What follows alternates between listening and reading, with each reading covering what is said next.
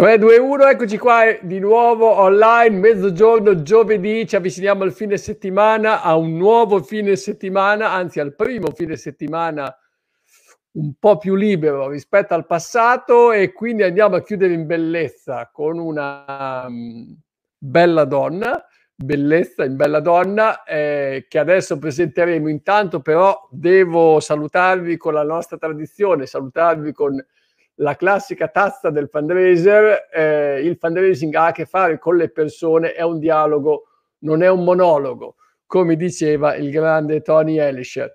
E poi sto preparando la mia mela per passare la mela al, eh, al nostro relatore di oggi, al nostro intervistato, in cui racconteremo, um, ci faremo raccontare da Enrica Zamparini, eh, qualcosa inerente al fundraising, eh, qualcosa inerente alla sua vita, alla sua vita all'interno del fundraising e in, durante questa emergenza che stiamo tuttora affrontando.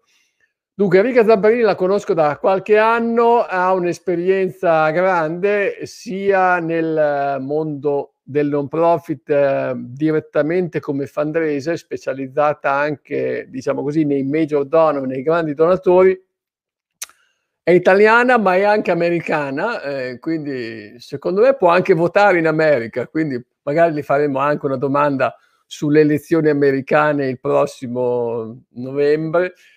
E adesso ha, si è presa uno spazio di tempo per saltellare da un'organizzazione a quell'altra ed aiutarli a sviluppare al meglio il fundraising. Quindi, se non mi sbaglio, tra l'altro abita in Romagna, quindi in realtà siamo anche abbastanza vicino eh, tecnicamente dovrebbe essere o di Riccione o di Rimini, non mi sbaglio, Cattolica, Riccione, Rimini, insomma da quelle parti, e nella Romagna bassa, diciamo così. Eh, Rica Zamparini, ci sei?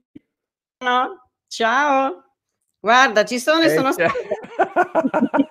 Cos'è quel bagaglio che ti sei messo in testa? È un'aureola, è un'aureola. Andrese siamo santi, quindi oggi me l'hanno appositamente costruita. Cos'è quell'aureola? Ma stai scherzando? La tieni tutta l'intervista o te la toglierai dopo? Oddio, di, la santità pesa, non lo so, potrei toglierla.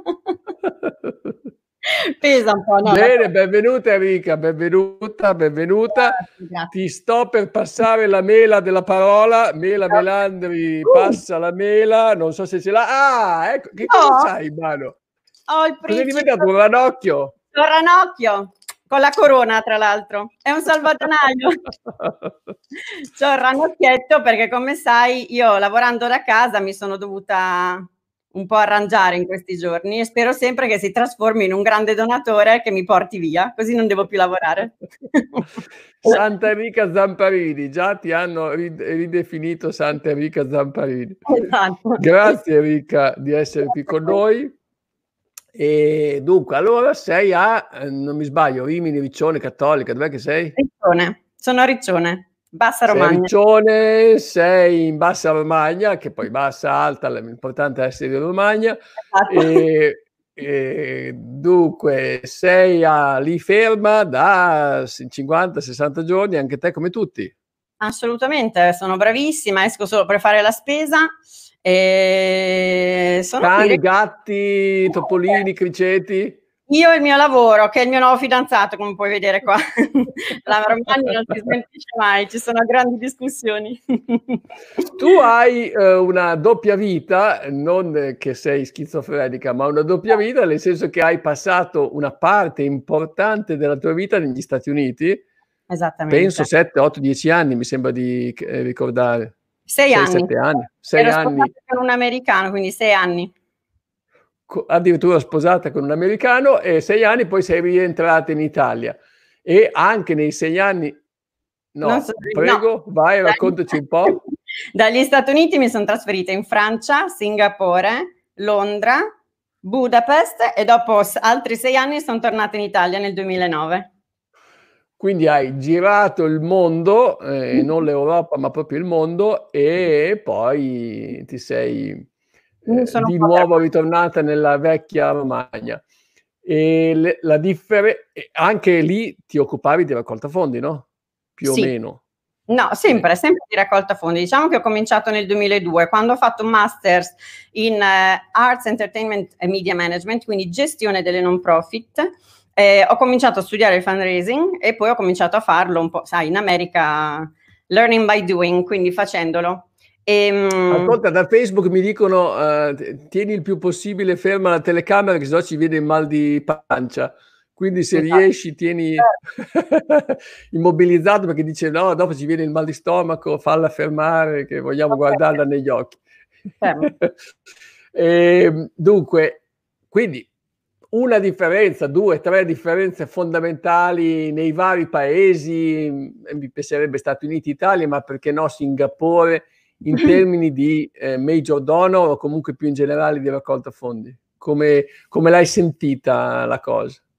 Beh, allora, diciamo che nei paesi anglosassoni i grandi donatori esistono perché hanno grandi disponibilità, a differenza degli italiani, anche se ce li hanno anche qua eh, le disponibilità, ma fin da piccoli sono abituati a donare, cioè nel loro DNA pensare di give back, quindi ridare quello di cui loro hanno Stati Uniti, anche Singapore, anche altre zone? Inghilterra, assolutamente.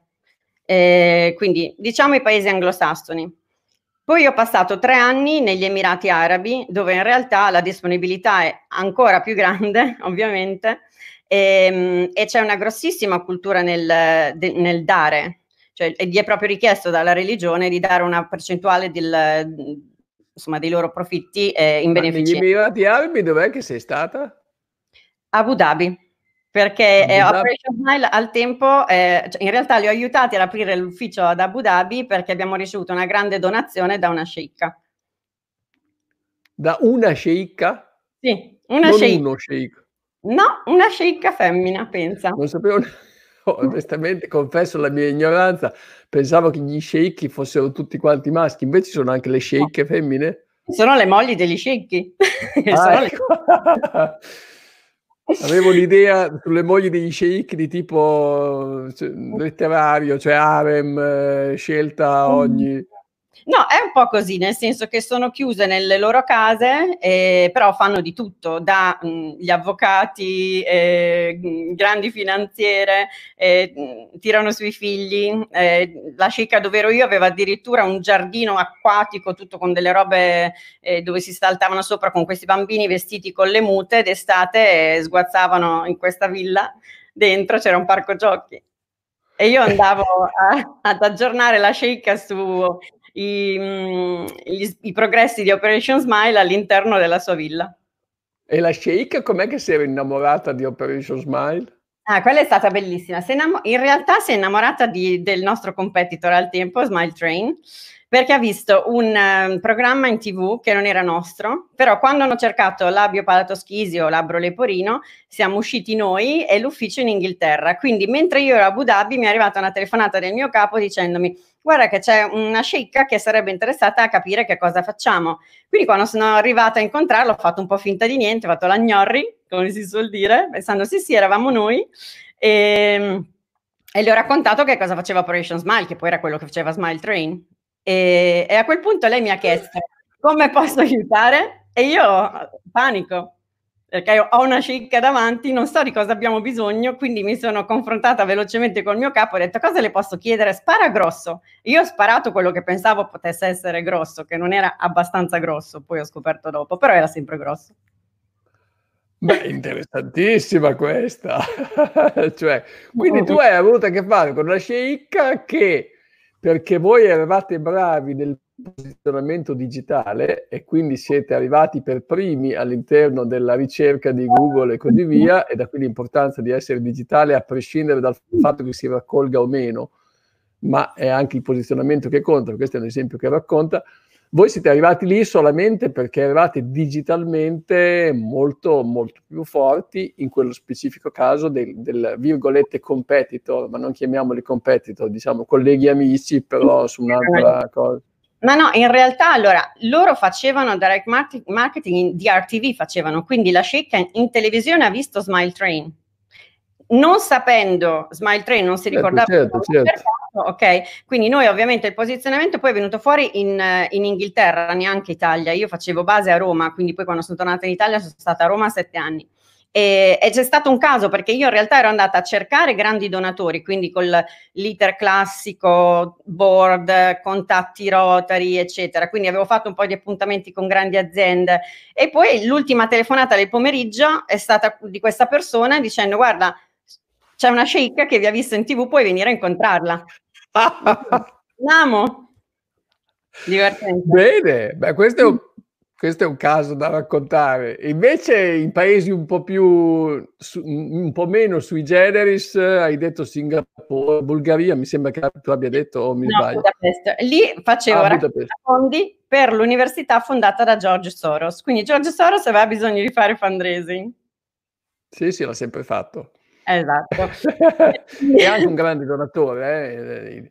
Il collegio Erasmus dell'Università di Bologna si chiama Collegio Ungarico ed è intestato a George Soros che ha regalato all'Università di Bologna una cifra importante, non molto, molto importante. Però quindi hai avuto a che fare con Soros o hai avuto a che fare con i suoi... Eh, sì. com'è avere a che fare con un ultramiliardario? Ah beh, è divertente perché considera che lui dava 480 milioni di euro ehm, per, per, la creazione dell'università e poi ovviamente c'era il mantenimento. Quindi avevi a che fare con tutti i banchieri svizzeri, con tutto il suo management dei suoi fondi. E Soros, ehm, in realtà l'ho incontrato a una cena, piccolino, molto discreto, è arrivato, mi ha guardato e mi ha detto, io tra l'altro venivo, ehm, non, ave- non, avevo neanche cominciato ad andare negli Emirati Arabi, però si vede che i lineamenti, e mi ha detto, ma sei pro-Arab, mm, pro-Palestina o pro-Israele? Ah, secca così. Panico, panico perché ho detto, Dio, sappiamo esattamente che tu sei ebreo, però ti sei trasferito, cioè io l'avevo ricercato ovviamente Soros, quindi dico qui dove, dove dico sbaglio, a questo punto vado con la verità, ho detto pro Palestina, e lui gli è piaciuto e mi ha detto ok, allora ti siedi qui di fianco a me, ho detto perfetto. ah, quindi hai proprio avuto una chiacchierata profonda con, penso, il quarto, il quinto uomo più ricco del mondo, più ricco sì. della Terra. Ha avuto Soros... ha avuto il coraggio di dirmi che il modo in cui lui decide dove giocherà in borsa è a seconda se gli fa male la schiena o no la mattina. Ah sì, dice così? Sì. Scrive dei piccoli libricini che dà soltanto ai suoi eh, adepti, libricini su finanza, matematica. Che scrive lui o che raccoglie lui? Lui non li pubblica. Quindi li dai ai suoi amici, alle persone a cui tiene, questa è un po' l'idea. Mm-mm. Sì. Regali personalizzati perché ti rimanga in testa la persona che te li ha dati, questo è un po'... Una persona interessante ovviamente da sedersi di fianco, io ero un po', ecco, eh, c'era un po' di soggezione, però diciamo che più sono ricchi più è facile poi in realtà relazionarsi in questi, in questi contesti perché si rilassano, è un momento di, eh, diciamo, di familiarità per loro. Anche perché Ma sanno... Lì... Vai, vai, vai, dimmi, dimmi. No, dicevo, sanno che sei lì che lavori per loro, quindi comunque hai il loro interesse e, e mm, sono veramente molto alla mano. Cioè io non mi sono mai sentita, cioè, è ovvio, l'idea ti mette soggezione, ma la persona non mi ha mai messo in soggezione. Ma eh, cioè, l'idea stessa non ti mette, in, l'idea ti mette in soggezione, ma eh, hai mai percepito da loro una paura di qualcuno che li voglia in un qualche modo accalappiare, sfruttare? Quindi quando sentono una persona vera, come è il tuo caso, che gli dici Palestina perché io penso Palestina e che non cerca la risposta giusta, ma la risposta vera, improvvisamente si aprono. Non è questo qui che fa un po'... Hai mai visto persone che in un qualche modo siano state allontanate perché hanno tentato di arrivare non con la verità ma con la risposta giusta? Beh, sì, sicuramente. Allora, considera anche che se qui vogliamo parlare anche di stereotipi, sono anche una donna. Quindi, eh, donna nel 2008, ero giovane, e non metti tanta soggezione. In realtà c'è proprio una, una dinamica diversa nel quale si approcciavano. Non, non, penso si siano mai sentiti minacciati da, da questa cosa nei miei confronti. Dai colleghi maschi sì, la, la percepivo di più. Quindi ecco. ha giocato più a favore in, in, in questo caso, in, molti, in, tanti altri casi no, ovviamente. Però ecco, non, no. Non... Abbiamo visto l'Ungheria, eh, la, gli Emirati Arabi, un po' di Stati Uniti, c'è qualche altra storia? Singapore, ad esempio? Singapore no, è Singapore... stata quanto tempo? Un anno, però a Singapore eh, ci sono stata, ehm, in realtà mentre lavoravo in Francia, lavoravo per INSEAD quindi c'erano due campus, uno a Fontainebleau e uno a Singapore e lì facevo, coordinavo la campagna di telemarketing quindi er-, era proprio agli inizi. Singapore mm, diciamo che forse è tra i meno interessanti. Poi Operation Smile mi ha dato la possibilità di, stare, di lavorare in Cina, come in Brasile, come in Colombia. Ecco, in Brasile ad esempio mi sono molto divertita ed era um, molto simile all'Italia come dinamiche. E però un contesto dici, no, e ti immagini il terzo mondo. In realtà poi parlavo con la mia collega, ex collega eh, brasiliana, sono stati raccolti 850 milioni di euro durante il Covid. Durante di questi ultimi due mesi? 850 da milioni. Da parte di Operation Smile? No, no, da parte di, in generale. Ah, esatto, esatto, eh, esatto. Brasile, quindi dici ok, terzo mondo, ma neanche troppo, insomma, hanno raccolto più di noi.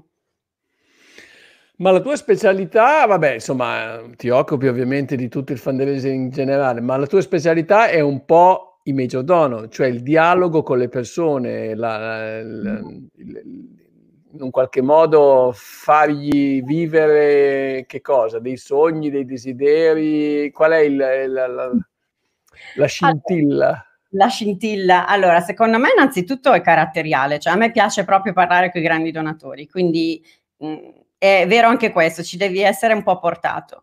E ieri, mi sembra l'altro ieri, si parlava di, di vendere una visione. Cioè, mh, secondo me in Italia ancora i grandi donatori, per come si fanno all'estero, non si riescono a fare perché difficilmente raccontiamo la straordinarietà dell'impatto che avrà il loro contributo. Quindi li fai sognare veramente perché gli dai proprio la visione di quello che riuscirai a fare grazie a, a loro. E, e questo però mh, non, gliela posso, cioè non glielo può dare solo il fundraiser, si costruisce proprio insieme. Quindi, con come tutta dici, l'organizzazione. Con l'organizzazione, ma anche proprio parlando col donatore, cioè mh, pensare che uno perché hai soldi possa diventare un tuo grande donatore per una, mh, un'organizzazione è un po' ingenuo. Ci deve essere veramente la magia, cioè diventa un matrimonio a quel punto.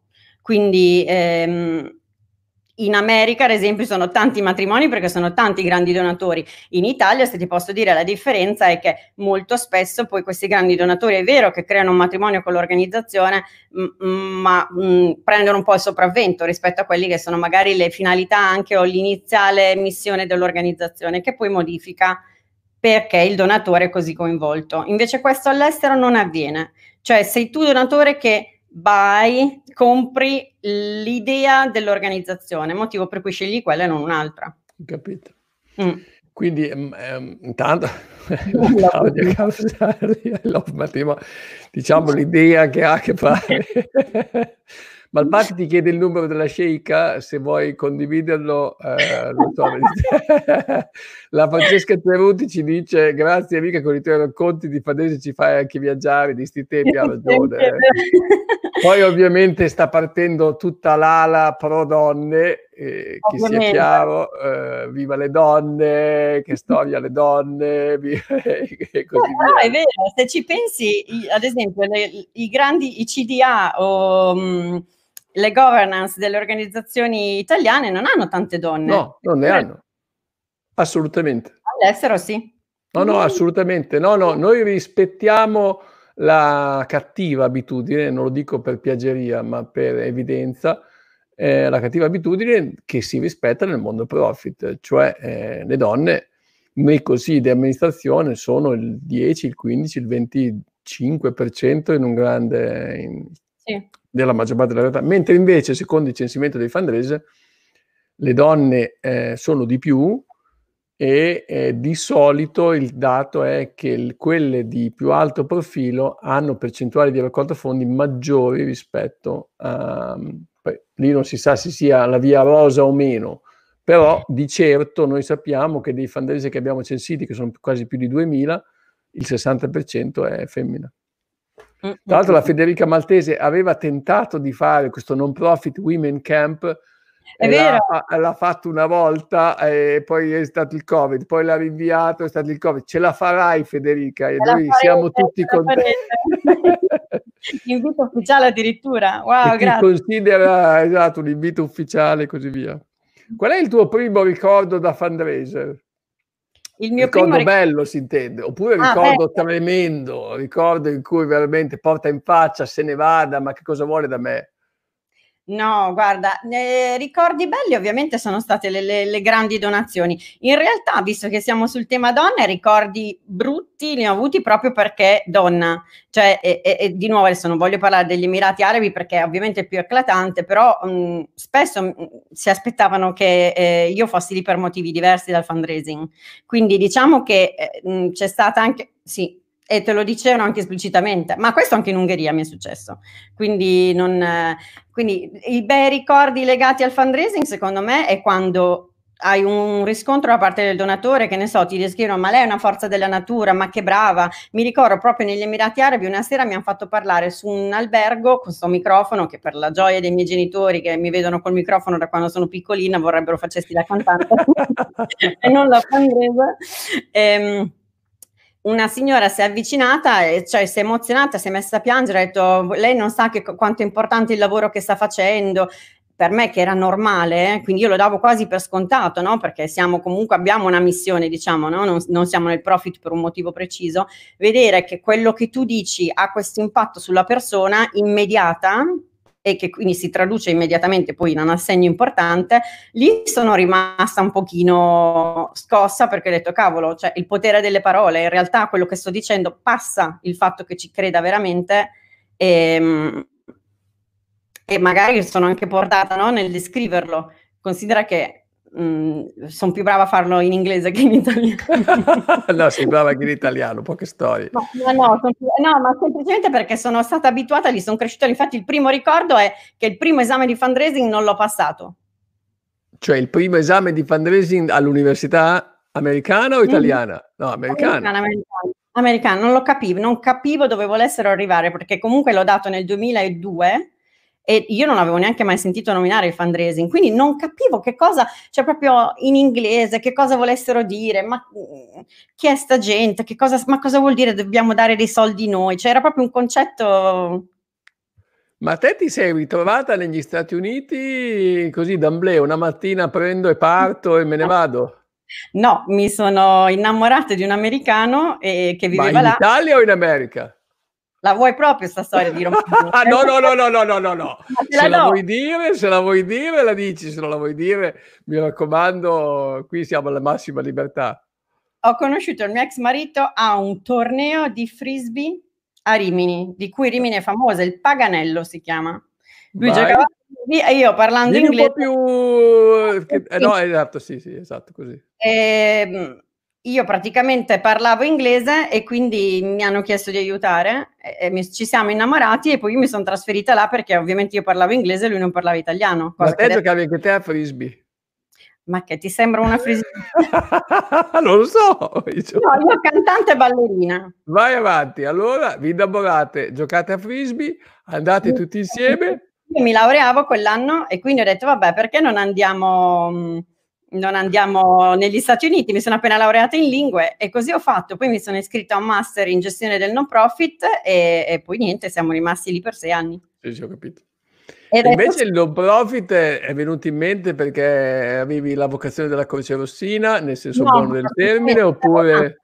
Per la, eh? danza, per la danza, proprio perché gestione non profit, eh, io vivevo a Chicago eh, seguivo comunque danza, musica, eccetera, e c'era un, una, un, corso, un master in gestione delle non profit, che sono la maggior parte delle organizzazioni culturali e, e arti negli Stati Uniti. Quindi cioè, mi sembrava vero di poter finalmente fare qualcosa per la mia passione, appunto, che è la danza. Danzi ancora? Hai smesso? Continui a ballare? Non balli? No, no, Perché non danza ballo. è diverso da ballo. Molto diverso. Eh, sono due cose No, non, non, danzo più, adesso passo il tempo sui treni, vado in trasferta dai clienti. No?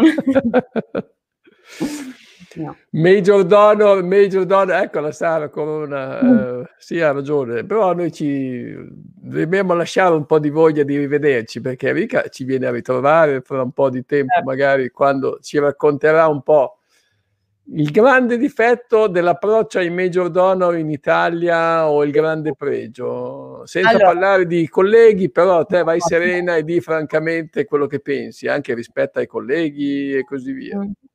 Il grande difetto è quello che ho detto prima, non creare delle campagne di grandi, mh, mm, per grandi donatori. Eh, ci si è avvicinato molto bene, devo dire, tra l'altro uno dei miei clienti attuali, eh, nel creare un fondo emergenza in questo momento, cioè proprio l'idea del fondo emergenza e quindi di creare un contesto all'interno del quale il tuo dono, il tuo contributo la, mh, mm, avrebbe fatto veramente una differenza. E questo si percepisce per l'emergenza, ma non si percepisce per eh, la quotidianità, diciamo, delle, delle onlus. Invece, secondo me, è un grandissimo errore, perché è molto più difficile contestualizzare una grande richiesta in quella che è la quotidianità, a meno che non sia una persona che mh, vuole investire eh, perché magari effettivamente mh, è scattata no? la, la, scintilla e quindi capisce... E tu dici trattare tutto tutte le, le, varie situazioni con un tono di emergenza o il contrario? No, il contrario, cioè creare un contesto all'interno del quale la tua grande donazione va a fare veramente la differenza, che sia un'emergenza o meno, per l'emergenza è più facile ovviamente, eh, però sono tante anche le organizzazioni che nonostante ci fosse l'emergenza magari non hanno pensato di creare un fondo. C'è la timidezza del fundraiser in Italia che non c'è all'estero. Cioè, c'è la timidezza, questo qui è uno dei dati, eh? Per me è uno dei, dei, più grandi difetti dell'italiano, perché poi tutti quelli che hanno chiesto in questo periodo hanno raccolto. Cioè, poi, tutti la... quelli con cui parlo, e parlo con tantissima gente, dicono non hai idea dei risultati che abbiamo avuto adesso in questo mese, che è abbastanza prevedibile perché eh, la curva si alza, poi si riabbasserà dopo e dopo saranno tempi un po' più difficili, ma secondo me si abbassa a Natale, a Pasqua, non si abbassa prima la curva delle donazioni dopodiché ritorna su e dipende quanto ci metterà. Però questo è un momento di raccolta.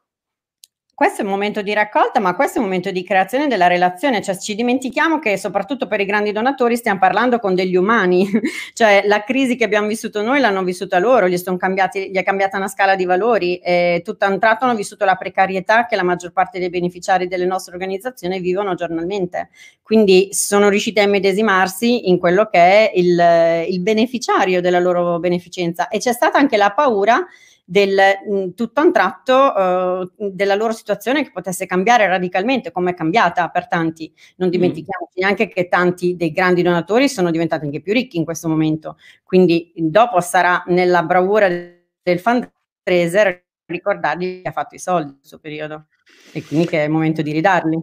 E invece sui giovani Questo... hai, hai, avuto esperienze sulle su generazione X, generazione Y, cioè quelli che sono tanti, non, non, tantissimi, ma comunque sono tanti, che però ancora non donano. Ieri Ambrogetti ci diceva è totalmente inutile andare a chiedere soldi, tanto loro non hanno nessun interesse in questa fase. A perché non hanno capacità, B perché non hanno nemmeno in mente l'idea di donare. Eh, allora, dipende, dipende veramente dalle organizzazioni. Un altro dei miei clienti, ad esempio, eh, abbiamo scoperto che ha una fan base di età bassissima, quindi è vero che non donano al momento, ma secondo me di nuovo non donano perché non si chiede. Ecco, cioè, mh, mm, senza essere didascalici, però il grande errore, no? Se chiedi ti verrà dato.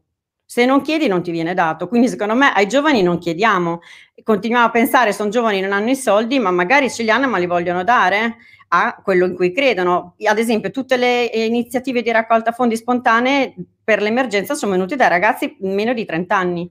Quindi vuol dire che se hanno avuto questa idea, gli può venire l'idea tutte anche. le, ripeti un attimo, tutte quante le cose sono arrivate da ragazzi di meno di 30 anni. Sì, tantissime iniziative locali di ah, raccolta. Ah, giusto, è vero, giusto, giusto, giusto. Eh, quindi vuol dire che non, non è che non vogliono donare. No, no, non c'è un disinteresse. Sono, son, non, non gli viene chiesto di fare qualcosa e si dà per scontato che la loro disponibilità la vogliono spendere in qualcosa che non sia la beneficenza, mm, chiamiamola così. Eh, quindi...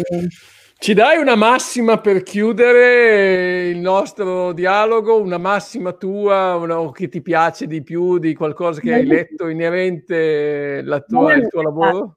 Eh? Non è mia, ho guardato un sacco di serie TV e l'altro giorno in una serie TV americana, The Good Wife, eh, facevano una campagna di fundraising politico per una, per un politico e hanno detto a un certo punto impressions become facts for big donors, quindi le impressioni diventano fatti per i grandi donatori, il che significa che noi dobbiamo essere molto bravi a raccontarlo, molto bravi. Ah guarda, Emanuele l'ha già riportata, impressions became facts for major donor, ha scritto major, certo. che big, ma il concetto è tradotto bene Enrica?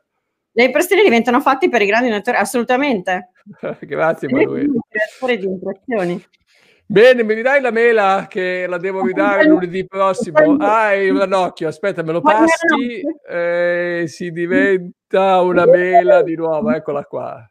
Ti invito a te e a tutti gli altri amici ad essere al Coronavirus Challenge che si sarà mercoledì e giovedì. Eh, noi lunedì e martedì ci siamo, eh? eh lunedì e martedì a mezzogiorno continuiamo il nostro Casa Fundraising, poi mercoledì e giovedì tutti quanti al Coronavirus Challenge e poi ricominciamo di nuovo lunedì mattina. Se ti fermi un po' su Facebook eh, ci sono centinaia di commenti e rispondi okay. a loro e chiacchieri un po' con i tuoi amici.